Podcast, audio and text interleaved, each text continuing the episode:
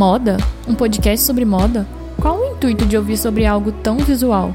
Eu sou Isadora Costa Faleiro, criadora do blog A Burguesinha, e esse é o Fashion Terapia, um podcast sobre moda que promoverá debates e reflexões sobre diferentes temas, em especial o papel da mulher nesse universo.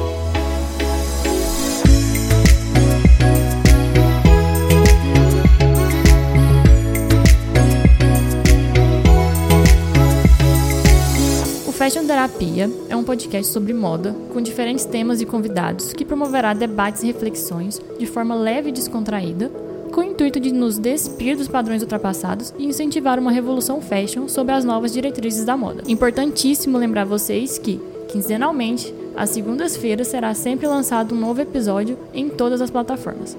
Então, se você ama os assuntos que permeiam o universo da moda, esse podcast com certeza foi feito para você. E, para estrearmos com o pé direito, não poderia convidar outra pessoa senão a minha querida amiga e madrinha podcaster, Larissa Paiva, para debatermos se ainda há espaço para a moda no cinema e se a televisão ainda exerce influência na moda. Bem-vinda, Lari. Um prazer ter você aqui para a gente estrear essa caminhada, essa jornada podcaster juntas. Olá, pessoal. Eu sou Larissa Paiva do Supercuts Hoje eu tenho o prazer aqui de conversar com uma amiga de longa data. Longuíssima data, desde épocas que a gente tenta até esquecer pela a feiura e moda. E, meu Deus, dois mil bolinha, não é, amiga? Eu acho que dá para falar dois mil bolinha mesmo. Então, hoje a nossa conversa aqui vai girar em torno de dois mundos que são muito complementares. Assim, a gente vai falar de moda e do universo audiovisual, né? Acho que não dá para restringir a moda e o figurino a, só ao cinema. E especialmente nessa nova era digital que a gente tem vivido, a televisão e o cinema, inegavelmente, têm cedido e perdido um certo espaço para as redes sociais. Hoje em dia é muito mais dinâmico e rápido a gente se informar através das redes sociais, aderir a uma tendência, conhecer novas coisas e marcas através das redes sociais do que antigamente, que era através da televisão. Inclusive, esses dois universos se complementam. Existem infinitas contas no Instagram sobre looks que as pessoas usam nas novelas, enfim, os personagens usam. Então, eu acho que são universos que estão dialogando bem, estão aprendendo a conviver, as pessoas estão reaprendendo a consumir a moda.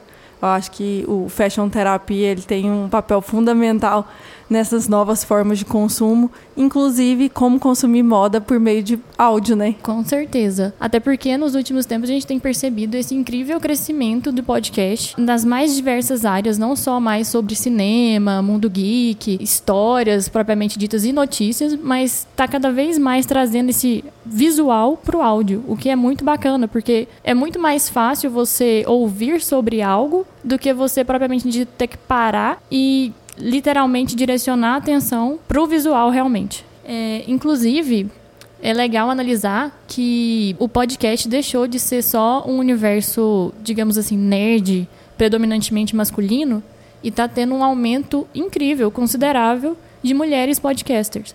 Então é muito importante a gente introduzir, óbvio, que moda não é só para mulheres, é, o universo feminino vai muito além disso, mas não custa nada a gente ouvir aquilo que a gente sempre gostou, até porque é muito mais prático a gente ouvir sobre moda enquanto trabalha, dirige, faz alguma outra coisa, do que ter que parar e prestar atenção somente no visual. Até porque moda não é só o que a gente veste, né?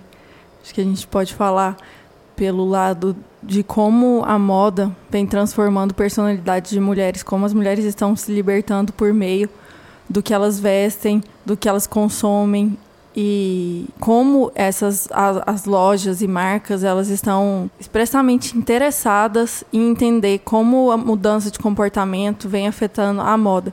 Acho que é legal a gente começar a conversa por esse aspecto, falar como o cinema teve que evoluir em, em relação ao figurino exatamente para satisfazer essa nova mulher que não está ligada diretamente a um estereótipo. Sim, eu acho incrível, para falar a verdade, é, estar vivendo essa transição, estar vivendo essa revolução fashion, é, vivenciar essa transição da beleza padrão, da mulher padrão, aquele padrão Hollywood, pra, para a mulher é, verdadeira, a mulher brasileira, a mulher com curvas, a mulher baixa, alta, gorda, magra. E o cinema, não só o cinema, mas a televisão também, ela tem que se adequar a essas novas regras. Na verdade, se adequar a não existir mais regras. A, a, liberdade realmente, você usa o cabelo da forma que você quiser, a roupa que você quiser, do jeito que você quiser. E por mais que nós sejamos novas, a gente vivenciou muito essa questão de padrão.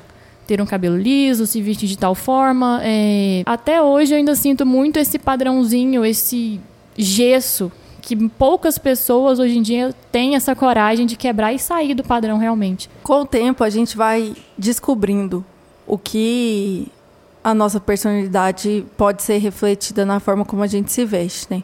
Eu percebi como meu estilo foi mudando ao longo dos anos, inclusive, obviamente, pela influência do cinema. Com certeza, eu não posso desvincular a quantidade de filmes que eu assisto é bem extensa para eu poder desconsiderar toda a influência que ele tem na minha vida e em como eu me visto. A roupa diz tanto quando a gente acorda bem, a gente abre o guarda-roupa de uma forma diferente de quando a gente acorda num dia ruim, né? Não, eu não sei você, amiga, mas o meu visual às vezes muda conforme a série ou o filme que eu andei assistindo. Por exemplo, se eu estou vendo uma série mais darkness, pode ter certeza, eu vou usar o pretinho básico a semana toda. Se eu tô vendo aquela série mais vibes, colorida, é, mais fashionista mesmo, mais vaidosa, vou sair toda empiriquitada, cheia de acessórios no cabelo. Então eu acho muito legal como, mesmo tendo diminuído, de certa forma, essa é, influência direta, o cinema e a televisão ainda exerce sim, mesmo que indiretamente a gente isso mexe com o seu humor, mexe com a sua personalidade, mexe com não só o seu visual, mas sua vida realmente, tudo ali o seu dia a dia mesmo. Diante do cinema, o que eu posso considerar é que o figurino, toda a equipe de arte, ela trabalha no figurino para expressar uma personalidade de um personagem. Eu acho que aprendendo com isso, eu vejo como a camiseta que eu escolho reflete na imagem que as pessoas vão ter de mim. Com certeza. Até fazendo um parêntese aqui, eu sempre fui muito fã, aquelas, né? Fã de Piratas do Caribe, sempre fui muito fã de Johnny Depp. Amava, amava, amava e tinha um monte de camiseta. Ainda tenho, inclusive, um monte de camiseta dele. Aí saíram aquelas notícias, aquele bafafá. Canceladíssimo. Cancelaram ele e, e eu confesso que eu fiquei apavorada, que eu falei assim, gente, perdi cinco camisetas. Juro, eu não uso mais, desde que cancelaram ele, com razão. Eu, eu acabou posso fazer pano de chão das minhas blusinhas porque não dá mais. Não dá pra. É, é igual você falou. É, o visual, querendo ou não, ele passa uma mensagem sim para as pessoas, uma mensagem de quem você é. E o legal dele é que, conforme muda o seu humor, você escolhe quem você quer se mostrar para o mundo. Isso é muito legal, você entendeu? Por exemplo, com cabelo nem sempre é assim. Você tá com um corte, demora a crescer, demora a mudar. A blusinha não. Hoje eu vou usar uma blusinha preta, você darkness. Amanhã eu vou usar um rosinha, inclusive estou all pink. E é isso, sabe? Amanhã eu vou acordar de outra forma. Eu acho muito legal poder usar a criatividade, em alguns casos até a arte, no visual. Você lembra de algum personagem icônico, assim, que com certeza até hoje é uma referência?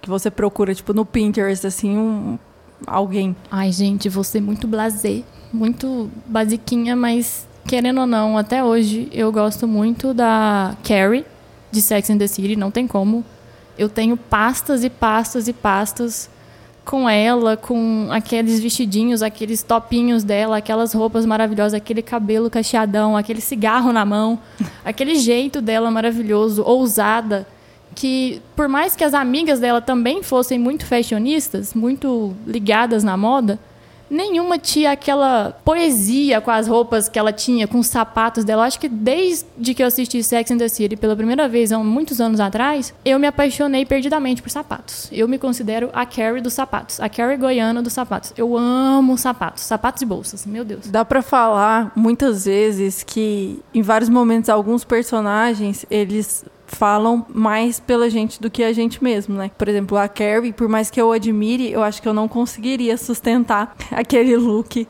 quase nunca. Eu acho que não tem nenhum look da Carrie que eu conseguiria sair na rua e alguém não quisesse me internar. Ia, ver, ia perceber que não sou eu aquela pessoa eu acho isso muito interessante, porque não adianta você só admirar o personagem em si, né? Querendo ou não, a sua personalidade ela é mais forte do que o que você veste. Não dá para esconder. Não, com certeza, até porque é aquela velha história, né? Não adianta você usar uma roupa que você tá desconfortável. Eu acho que você O principal é você usar o que te faz feliz, o que te deixa contente, o que te, te faz sentir bonita, o que te deixa confortável, o que aumenta a sua autoestima. Porque não adianta, sabe? É, você sai, colocar algo que vai te dar insegurança. Poxa, o mundo já é um cocô, gente. Não dá. Se a roupa for piorar as coisas, não dá. Mas, amiga, e você? Qual personagem te marcou e até hoje, sempre que você vai pegar aquele lookinho, você pensa nele. Por mais que eu seja um amante do cinema italiano, com certeza o cinema francês tem a maior influência no meu universo fashion. Tá que eu sou bem básica assim, não, eu não minhas roupas são basicamente pretas, brancas, no máximo um azul claro assim. Tudo que eu visto hoje, principalmente, ele transparece conforto. Eu não visto mais nada que me deixe desconfortável, roupas curtas, enfim, decotes muito grandes, coisas que vão me incomodar. Então eu posso, sei lá, colocar no top 10, assim, bonequinha de luxo, esses filmes mais clássicos, que eles trazem um conforto para mim. Eu gosto de como eu me expresso num vestidinho preto. Eu gosto de como as pessoas vão interpretar essas roupas. E eu não gosto muito de chamar atenção para mim. Então, isso diz muito sobre como eu escolho o que vestir. É interessante você falar sobre conforto, porque na nossa adolescência é, não existia a ideia, a possibilidade, eu não sei para você, mas para mim, de ir para uma festa e não estar usando um salto. Eu acho libertador hoje eu poder colocar um tênis para onde quer que eu for. Ir desde um jantar chique com date, a um cinema, a faculdade, a uma audiência, é, tudo bem, a audiência foi um pouco de exagero. Mas é muito libertador. Então as novas gerações têm que nos agradecer, porque a gente chegou para é, acabar com esse com padrãozinho. Chegou o pé na porta e não era de salto, era com tênisão vestido um all-star bem cano alto. Eu acho que até uns 16 anos, é, posso dizer que com 15, 16 anos, eu ainda me moldei em um padrão extremamente abusivo socialmente falando. Eu sempre fui relativamente bem alta, assim, em comparação com as outras amigas, enfim. E mesmo assim eu me submeti ao salto alto. Quem me conhece, convive comigo hoje, vê que o meu salto está extremamente limitado a situações bem pontuais. Eu tenho que estar tá com muita vontade de usar. E mesmo assim é um salto que está escrito nele conforto. Então eu consegui, sabe, extrapolar essa barreira, até porque pelo meio que eu trabalho, convivo hoje, que é um meio bem criativo, as pessoas, as mulheres, elas estão bem empoderadas assim e não precisam dessas regras sociais. Igual muita gente ainda se molda, como você disse na audiência, eu tenho muitas amigas que são advogadas e que elas ainda têm que passar alguns perrengues aí durante a semana. Mas é, é muito interessante esse aspecto, porque a minha irmã é oito anos mais nova que eu, e hoje eu vejo como ela é livre, sabe? Uma liberdade que eu não tive ou que muitas vezes eu fui vista como diferente, estranha, pela minha postura. Você sabe, você conheceu todas as minhas eras e até cabelo verde eu já tive. Uhum. Então eu sempre fui muito livre em relação à minha expressão. É, mas não é uma coisa que era da nossa roda de amigas, ou enfim, do nosso convívio, não. Não mesmo. E interessante você falar da sua irmã. Eu também tenho uma irmã mais nova, menos de quatro anos de diferença. Então, relativamente muito pouco. E você pode contar nos dedos de uma mão quantos saltos ela tem. Ela tem trocentos tênis e tudo bem, eu também tenho muito tênis.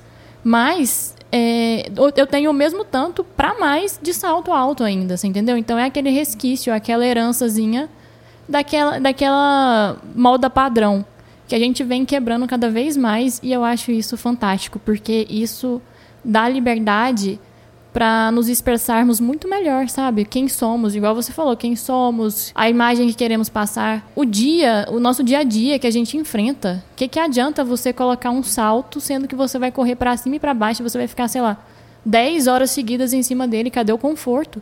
Até seu humor fica ruim. O rendimento cai 60%. Com assim. certeza. O que eu acho que mudou em relação Inclusive no cinema, a gente lembra da Andy em Diabo Veste Prada, dela correndo para cima e para baixo num salto alto. Hoje em dia a gente não vê isso mais, sabe? Não, Porque gente, aquilo não é, nem é humanamente possível. Então, aquilo não é real, sabe? É um... além de ser humanamente impossível, é uma coisa que as mulheres elas não querem ver, elas não querem consumir isso mais. Isso seria questionado hoje em dia, sabe? Com certeza, até porque eu não sei vocês, mas eu, sempre que eu coloco o salto, eu já dou aquela analisada no que vai ser o evento. Vai ter cadeira? Não vai, porque se não vai, pode ter certeza. Estarei eu lá, firme e forte de tênis. E mais, eu adoro muito mais chegar impactando com um tênisão do que com o maior salto, o salto mais fino e chique que você imaginar. Gente, sério, o impacto de um tênis somado ao conforto não tem preço. Você ir para um evento, uma festa, um rolê que seja que você vai estar confortável todo o tempo, não tem preço, não tem foto de look do dia que compense isso, de verdade. E falando sobre essa influência da televisão na moda, eu acho, acho importante a gente falar também sobre a influência exercida pelas séries, em especial Friends, que não só com essa tendência anos 90 que está em altíssima em 2019, como até hoje ainda influencia sim hoje. Se você for na Zara, em lojas de fast fashion, você vai ver sim, é, não só roupas, mas sapatos, meia calça, é, acessórios, tiaras, tudo que remete à série, aos anos 90. A gente pode falar que a moda ela é cíclica, né? Muita coisa vem e vai o tempo todo. Agora a gente está no momento que os anos 90 aí tá fazendo muito sucesso, não só na moda, mas na cultura pop em geral. Eu não fui a, a maior consumidora de Friends, nem na época, nem hoje em dia. Até em relação à moda, né, que é alguma coisa que eu vista nem como tendência, assim, ah, vou usar hoje, exclusivamente. Uhum. Não é, mas eu percebo esse movimento na geração da minha irmã, assim, eu já vejo que os looks dela são bem... Ela usa camiseta com Friends escrito, sabe? Esse... E ela usa aquelas calças da Rachel, enfim, esse tipo, o cropped com a barriga de fora. Então eu acho que tem muita, muita, muitos looks pontuais que se você pegar uma foto de hoje em dia e uma, um take ali da Rachel, você vai ver que, sei lá, pode mudar a cor. Hoje em dia a gente coloca um neon, mas a roupa é a mesma, o corte é o mesmo. Miguel, ao contrário de você, confesso que sou fã de carteirinha de Friends. Não assisti na época, acho que na época eu era mais fã de Cartoon Network do que de Friends, mas é, já tem anos que sei lá, eu revejo e revejo e revejo. E confesso que não enjoo. E eu amei essa volta dos anos 90, porque, igual a gente estava falando anteriormente, os anos 90 frisava muito essa questão do conforto. Especialmente essas calças de cintura mais alta. Eu não sei para você, mas é um alívio para mim não ter que preocupar se a calça está descendo ou não. Tipo, é, blusinhas, regatinhas é, sapato, é, é, perceptível que em Friends é muito mais tênis, é, sapatos baixos, tamanquinhos mais confortáveis. Tem, mocassim tem demais. E do que, digamos, aquela vibe Gossip Girl cheia de salto e meia calça e sainha e roupa é, muito gente, colada. Nós fomos adolescentes criadas com Gossip Girl, né? Então, Sim, com 15 anos, a gente achava que aquilo ali que era estar na moda. Não, pensa, ainda mais a gente querendo pegar uma temperatura de Nova York com aquele transporte público de qualidade e tudo uhum. mais, a gente querendo trazer para uma Goiânia 40 graus usar salto o dia todo, aquele tanto de é, tiara. Maquiagem. Maquiagem, sobretudo, gravatinha, ah. sei lá mais o que. Gente, impossível. A gente passou muito calor. Não, muito. Era, era impossível. Eu não, era só adolescente mesmo. Adolescente fazendo adolescentice. Porque hum. não tem cabimento. Essa questão de como para sua irmã está mais forte, essa vibes ano no, anos 90, para minha irmã também foi uma pessoa que eu tive que apresentar Friends apresentei para essa geração mais nova lá de casa e eles abraçaram mesmo essa questão de camisetinha, calça, tênis. É, é incrível o quão diferente é da nossa geração em tão pouco tempo. Eu acho que minha mãe ela se sente um pouco culpada quando ela não sai de salto. Uma coisa que eu já não tenho, mas eu acho que muitas das minhas amigas ainda têm, sabe? Minha avó, ela sempre fala muito, mas você não vai passar um batom? sabe? Eu acho que é a Minha mesma também, coisa. Até hoje. É a mesma coisa. E isso é muito sintomático, né? Eu acho que a moda hoje ela diz muito sobre como as mulheres estão se comportando. Com certeza. Pela minha análise, eu acho que a gente está indo finalmente, depois de muito tempo, a gente está indo no caminho certo. Espero que mais e mais mudanças aconteçam. Eu acho que a gente já está tendo esse sopro de liberdade mas Muitas coisas ainda faltam, muitas coisas ainda tem que vir. E é isso, gente. Mais conforto, menos padrão. Vamos nos libertar, cada um escolhe o que usar. O importante é estar tá feliz com o que está usando. E após esse debate sobre conforto versus padrão, amiga, vamos para o próximo quadro, que é o guarda no closet ou vende no enjoei.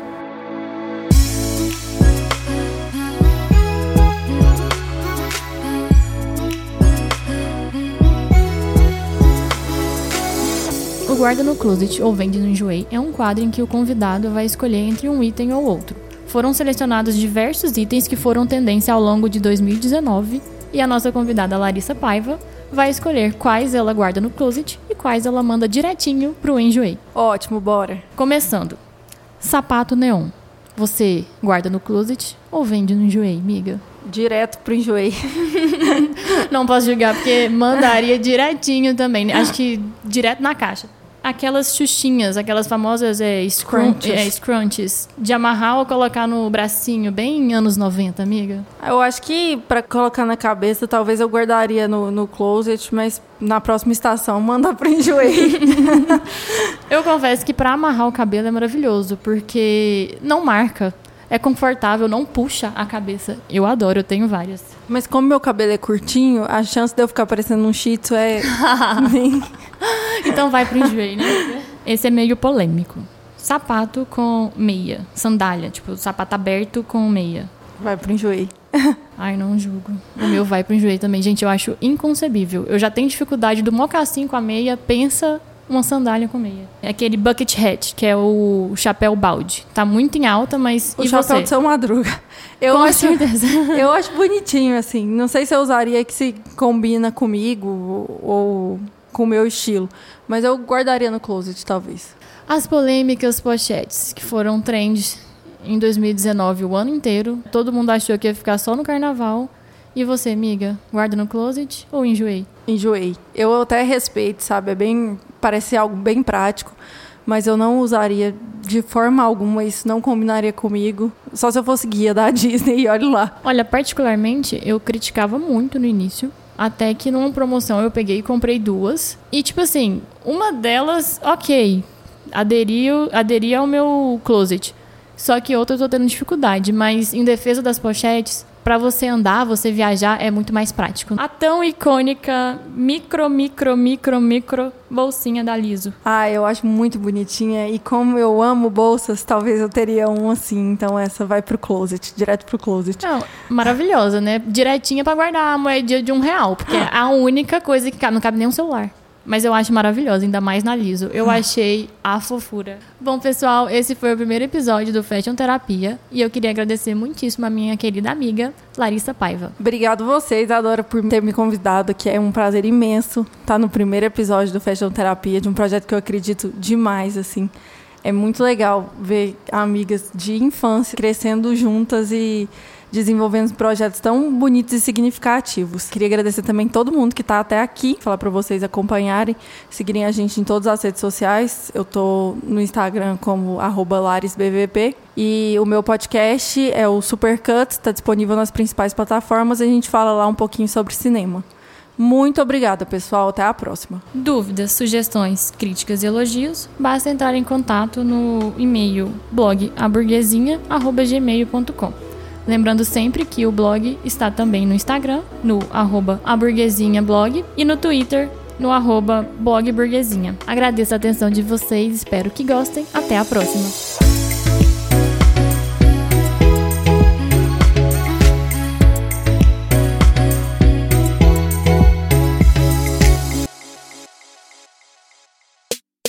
Este podcast é produzido e editado pela Elis Studios.